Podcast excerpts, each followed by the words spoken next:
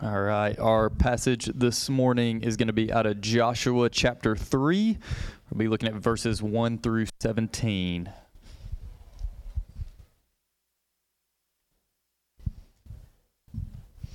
All right, Joshua chapter 3, 1 through 17. This is the word of God.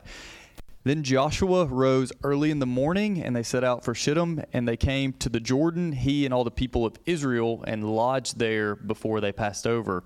At the end of three days, the officers went through the camp and commanded the people As soon as you see the ark of the covenant of the Lord your God being carried by the Levitical priest, then you shall set out from your place and follow it. Yet there shall be a distance between you and it, about 2,000 cubits in length. Do not come near it, in order that you may know the way you shall go, for you have not passed this way before. Then Joshua said to the people, Consecrate yourselves, for tomorrow the Lord will do wonders among you. And Joshua said to the priests, Take up the ark of the covenant and pass on before the people. So they took up the ark of the covenant and went before the people. The Lord said to Joshua, Today I will begin to exalt you in the sight of all of Israel, that they may know that I that as I was with Moses, so I will be with you. And as for you, command the priests who bear the ark of the covenant, when you come to the brink of the waters of the Jordan, you shall stand still in the Jordan. And Joshua said to the people of Israel, Come here and listen to the words of the Lord your God. And Joshua said, Here's how you shall know that the living God is among you, and that he will without fail drive out from before you the Canaanites, the Hittites, the Hivites, the Perizzites, the Girgashites, the Amorites, and the Jebusites. Behold, the ark of the covenant of the Lord of all the earth is passing over before you into the Jordan. Now, therefore, take twelve men from the tribes of Israel, from each tribe a man, and when the soles of the feet of the priests bearing the ark of the Lord, the Lord of all the earth shall rest in the waters of the Jordan. The waters of the Jordan shall be cut off from flowing, and the waters coming down from above shall stand in one heap. So when the people set out from their tents to pass over the Jordan, with the priests bearing the ark of the covenant before the people, and as soon as those bearing the ark had come as far as the Jordan, and the feet of the priests bearing the ark were dipped in the brink of the water. Now the Jordan overflows all its banks throughout the time of harvest. The waters coming down from above stood and rose up in a heap very far away at Adam, the city that is beside Zarethan. And those flowing down toward the sea of Arabah and the salt sea were completely cut off, and the people passed over opposite Jericho now the priests bearing the ark of the covenant of the Lord stood firmly on dry ground in the midst of the Jordan, and all Israel was passing over on dry ground until all the nation finished passing over the Jordan. The grass withers, the flower fades, but the word of our God will stand forever. All right. Thanks, Luke, and thanks, Clay. Um, in, in, in, my lifetime, uh, I've had five major moves. Uh, the first was heading to college. I went from Jackson to, most of y'all know my, my dirty little secret. I moved to Oxford from Jackson. Uh, then from Oxford, after graduated from there, uh, I went with on staff with Campus Crusade for Christ, moved to Tallahassee, was at Florida State doing ministry there. Then moved to Starkville uh, to continue with, with Crusade. And then we, about 10 years later, we moved to Salerno, Italy and back for, for, for a year there.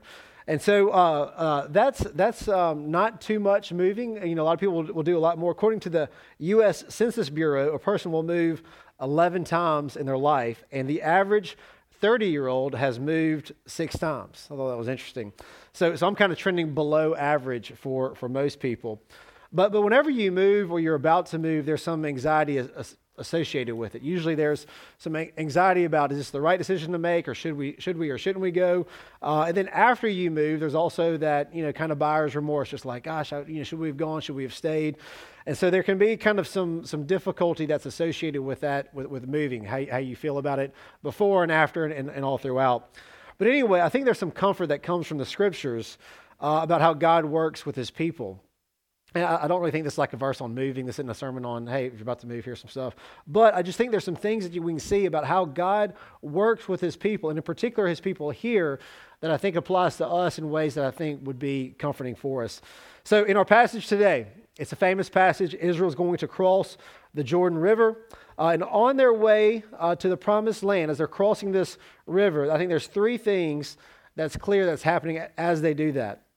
So, first, this is clearly happening by the providence of God. Uh, he has been leading Israel here for a very long time. This is not by accident or chance that this is happening. Uh, second, God is the one who's making this happen. This is not Israel. This is not Israel being ambitious. Uh, this is not being done according to their strength, wisdom, or godliness. God's making this happen from, from start to finish. This is a work of God. And then, third, even though this move across the Jordan happens by God's providence and by God's work, uh, there's still work uh, to be done on the part of Israel. So, uh, as we look at this story about Israel crossing the Jordan, I want to consider three things uh, one, God's providence, two, God's work, and then three, our work. So, first, God's providence. So, Israel going into this land uh, has been a long time coming. In, in, Genesis, Genesis 15, we read about God's promise to Abraham. There's this land that he promised them. That's why it's called the promised land. And so this is of years before this moment. And then Moses, when he's leading them out of Egypt, uh, he's leading them towards this land. So that's a 40 year window from them leaving uh, Egypt, getting to the spot where they're at now. And, and even though they were oppressed in Egypt, they eventually were met with some adversity and they immediately regretted that they had left Egypt. Uh, and they didn't have it better in Egypt, but one thing they did have in Egypt was food.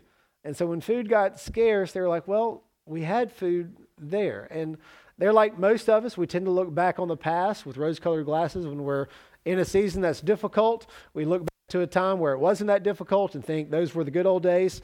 Uh, if you're having a difficult time, you probably tend to do that too.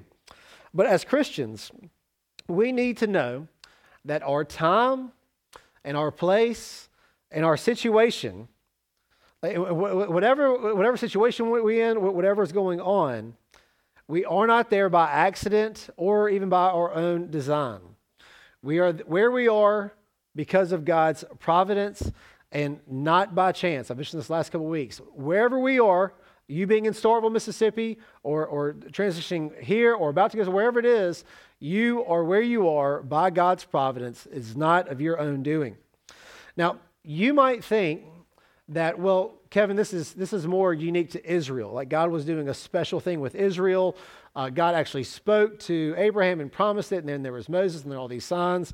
And so you might think, well, I think God works that way in general, but I'm not sure he works that way in particular, like with me in my situation. But I think what the Apostle Paul says in Acts 17 might affirm this idea that maybe he does work in particular, like I think he does. But he says this in Acts 17, verse, verse 26. He says, Paul says this, and he, God, made from one man every nation of mankind to live on all the face of the earth, having determined allotted periods and the boundaries of their dwelling place, that they should seek God and perhaps feel their way toward him and find him. Yet he is actually not far from each, each one of us, for in him we live and move and have our being. So it seems to me, and I just shared a couple scriptures here, but it seems to me clear throughout Scripture that God is the one directing traffic. And it's not us making these ultimate decisions, it's ultimately God determining our time and the place.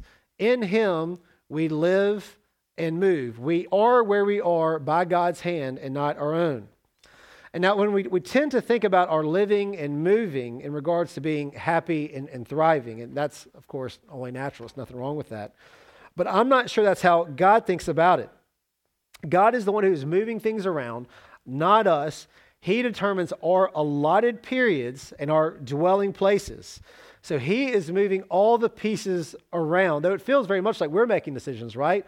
But he is the one who's moving pieces around.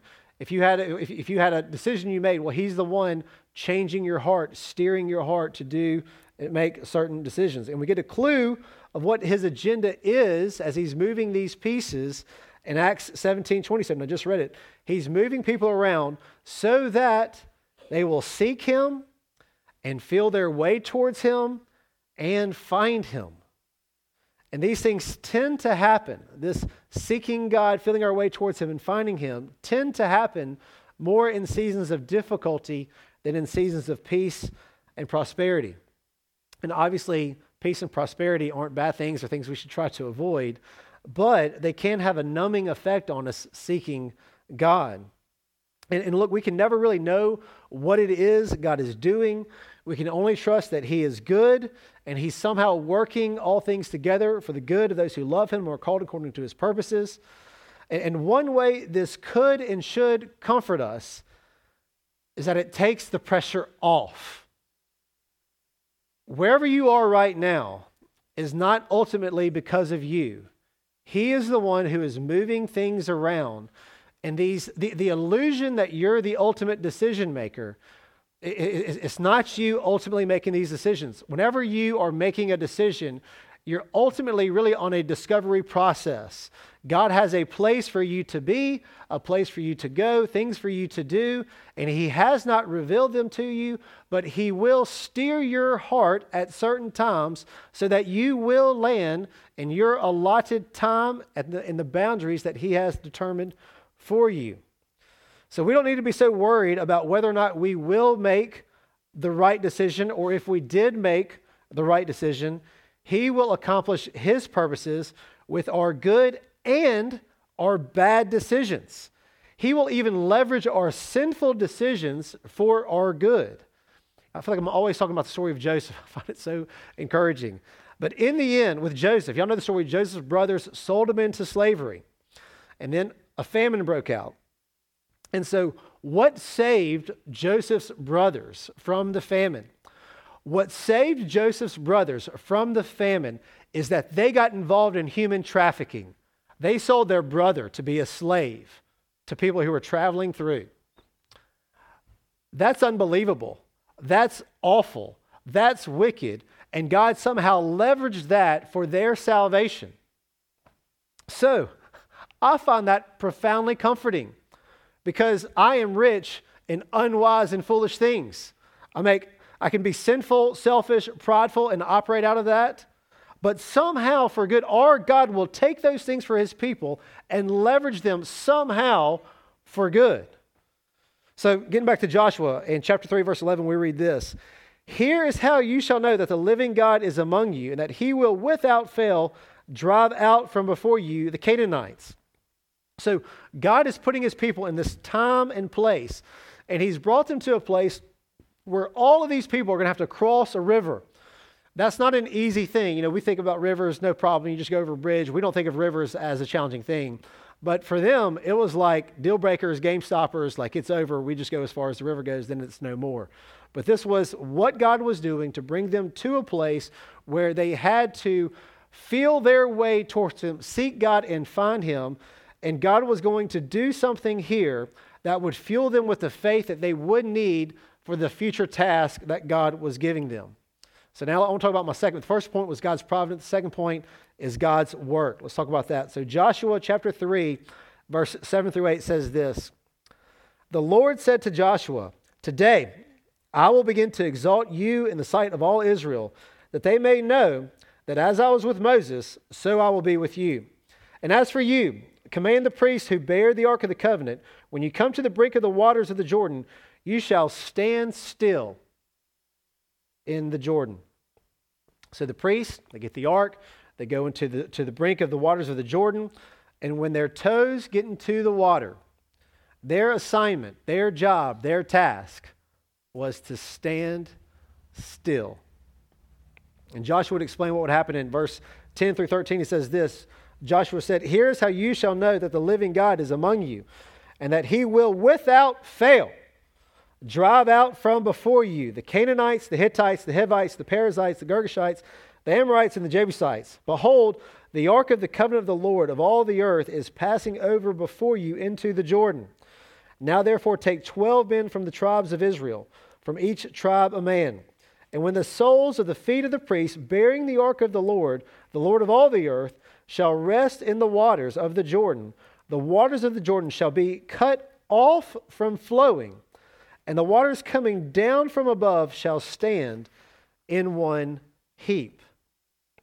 So, in order for Israel to know that the living God was among them and that he would without fail drive out the nations that were before them, God was going to cut off the river from flowing, and the waters flowing down would stand in one heap. Joshua was not encouraging the people of Israel to believe in themselves. He was telling them to put their hope in God. He is the one at work. You just need to go and put your toes in the water and stand still. And, and this whole story about crossing the Jordan is obviously a parallel to Moses and the, and the Red Sea parting. And, and, we see something similar that Moses said in Exodus 14. So Moses is leading the people of Egypt, I mean, the people of Israel out of Egypt, and they get to the Red Sea and they're trapped because the, the Egyptians changed their mind. They're pursuing them. And so Moses is trapped between the Red Sea and the Egyptian army pursuing them. And so the people were afraid and complaining that God put them in this miserable situation. They wish they never left Egypt. And just before God parted the Red Sea, Moses says this in Exodus 14.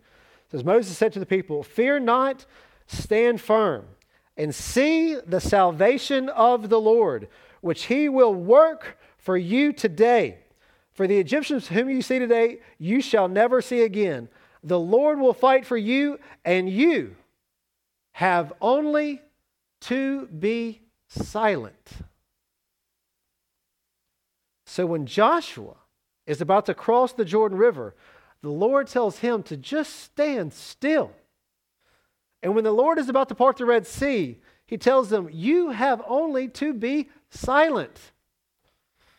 You know, often we might approach the Bible and, and we might first ask, Lord, what would you have me to do? Not a bad question, right? Obviously, it's not a bad question. But I, I wonder if that's what we should look for first. And I wonder if what God wants us to look for first is that He's at work. And we should set our hope in our God who is working. Consider Psalm 78, verse 4 through 7. It says this We will not hide them from the, their children, but, but tell to the coming generation the glorious deeds of the Lord and his might and the wonders that he has done. So you're saying, we're going to tell our children about the glorious deeds of the Lord, the, the, the things, the mighty things that he has done. Verse 5 He established a testimony in Jacob and appointed a law in Israel, which he commanded our fathers to teach their children. So, fathers, teach your kids about the glorious deeds the Lord has done, so that the next generation might know them, the children yet board, and arise and tell them to their children. And here it is so that they should set their hope in God and not forget the works of God, but keep his commandments. So, first, that they should set their hope in God. We, we all pray for our kids. We might pray for them to be obedient. Good prayers. We should first pray for them to have their hope set in God. What God was doing, bringing Moses and Israel to be trapped between the Egyptian army and the Red Sea, was teaching them that they should set their hope in God. What God was doing, bringing Joshua and Israel to the Jordan River, was teaching them to set their hope in God. And it's very likely that right now, God is working in your life in some way that you don't see, but He is teaching you to set your hope in God. And likely, it's coming through some measure of difficulty. And this is the whole theme of the Bible, isn't it? Like even the gospel, the, the main idea with the, the, whole gospel is kind of moving forward. The, the, the coming of the person, the Lord Jesus Christ, is, it's all moving towards this story about how God saves his people. And it's not about how God's people save themselves. God became man in the flesh, God incarnate, Jesus. He fulfilled the law, was obedient to all that the law required, even fulfilling the punishment that the law required for sin, even though he had no sin. And so all that we need to do is believe and repent. We can't save ourselves by being good enough. It's only by the, work, the finished work of Christ. And consider again what the Apostle Paul said in Acts 17 having determined allotted periods and boundaries of their dwelling place, that they should seek God and perhaps feel their way towards Him and find Him. God determines times and places for his people. Why? So that they should seek God and perhaps feel their way towards him and find him. Israel was stuck between the Egyptian army and the Red Sea. Later, Israel would be blocked from the promised land by an overflowing river.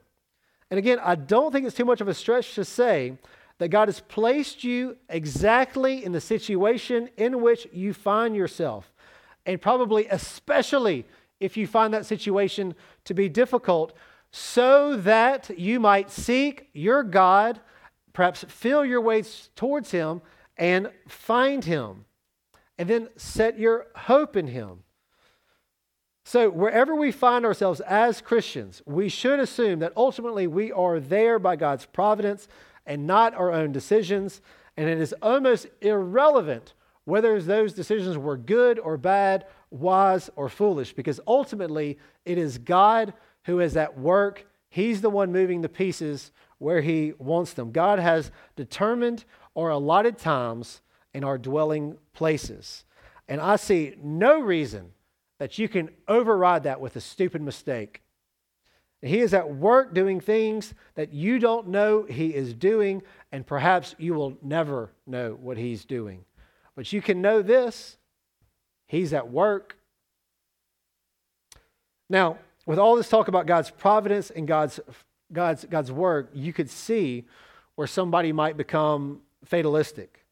Well, what, what will be, will be. So it doesn't really matter what I do. Uh, that, that's, a, that's a common error for people who have a high view of God's sovereignty. But again, what we, what we see in Psalm 78, I, I think, doesn't allow for that. Remember, it says, We will not hide them from our children, but tell them to the coming generation the glorious deeds of the Lord in his might and the wonders that he has done, so that they should set their hope in God. So that's where we're going. Set your hope in God. But then it goes on to say, and not forget the works of God, but keep his commandments. So the effect of, right, of, of rightly putting your hope in God should be to keep God's commands. The product of hope is not passivity, but activity. So let's consider for a moment our work, our part. So the Israelites were given specific instructions to follow. They were told to take the ark with the people following, go to the Jordan where the priests were to step into the brink of the river. And when they got there, God was going to work. The river would stop flowing and it would mount up into one heap.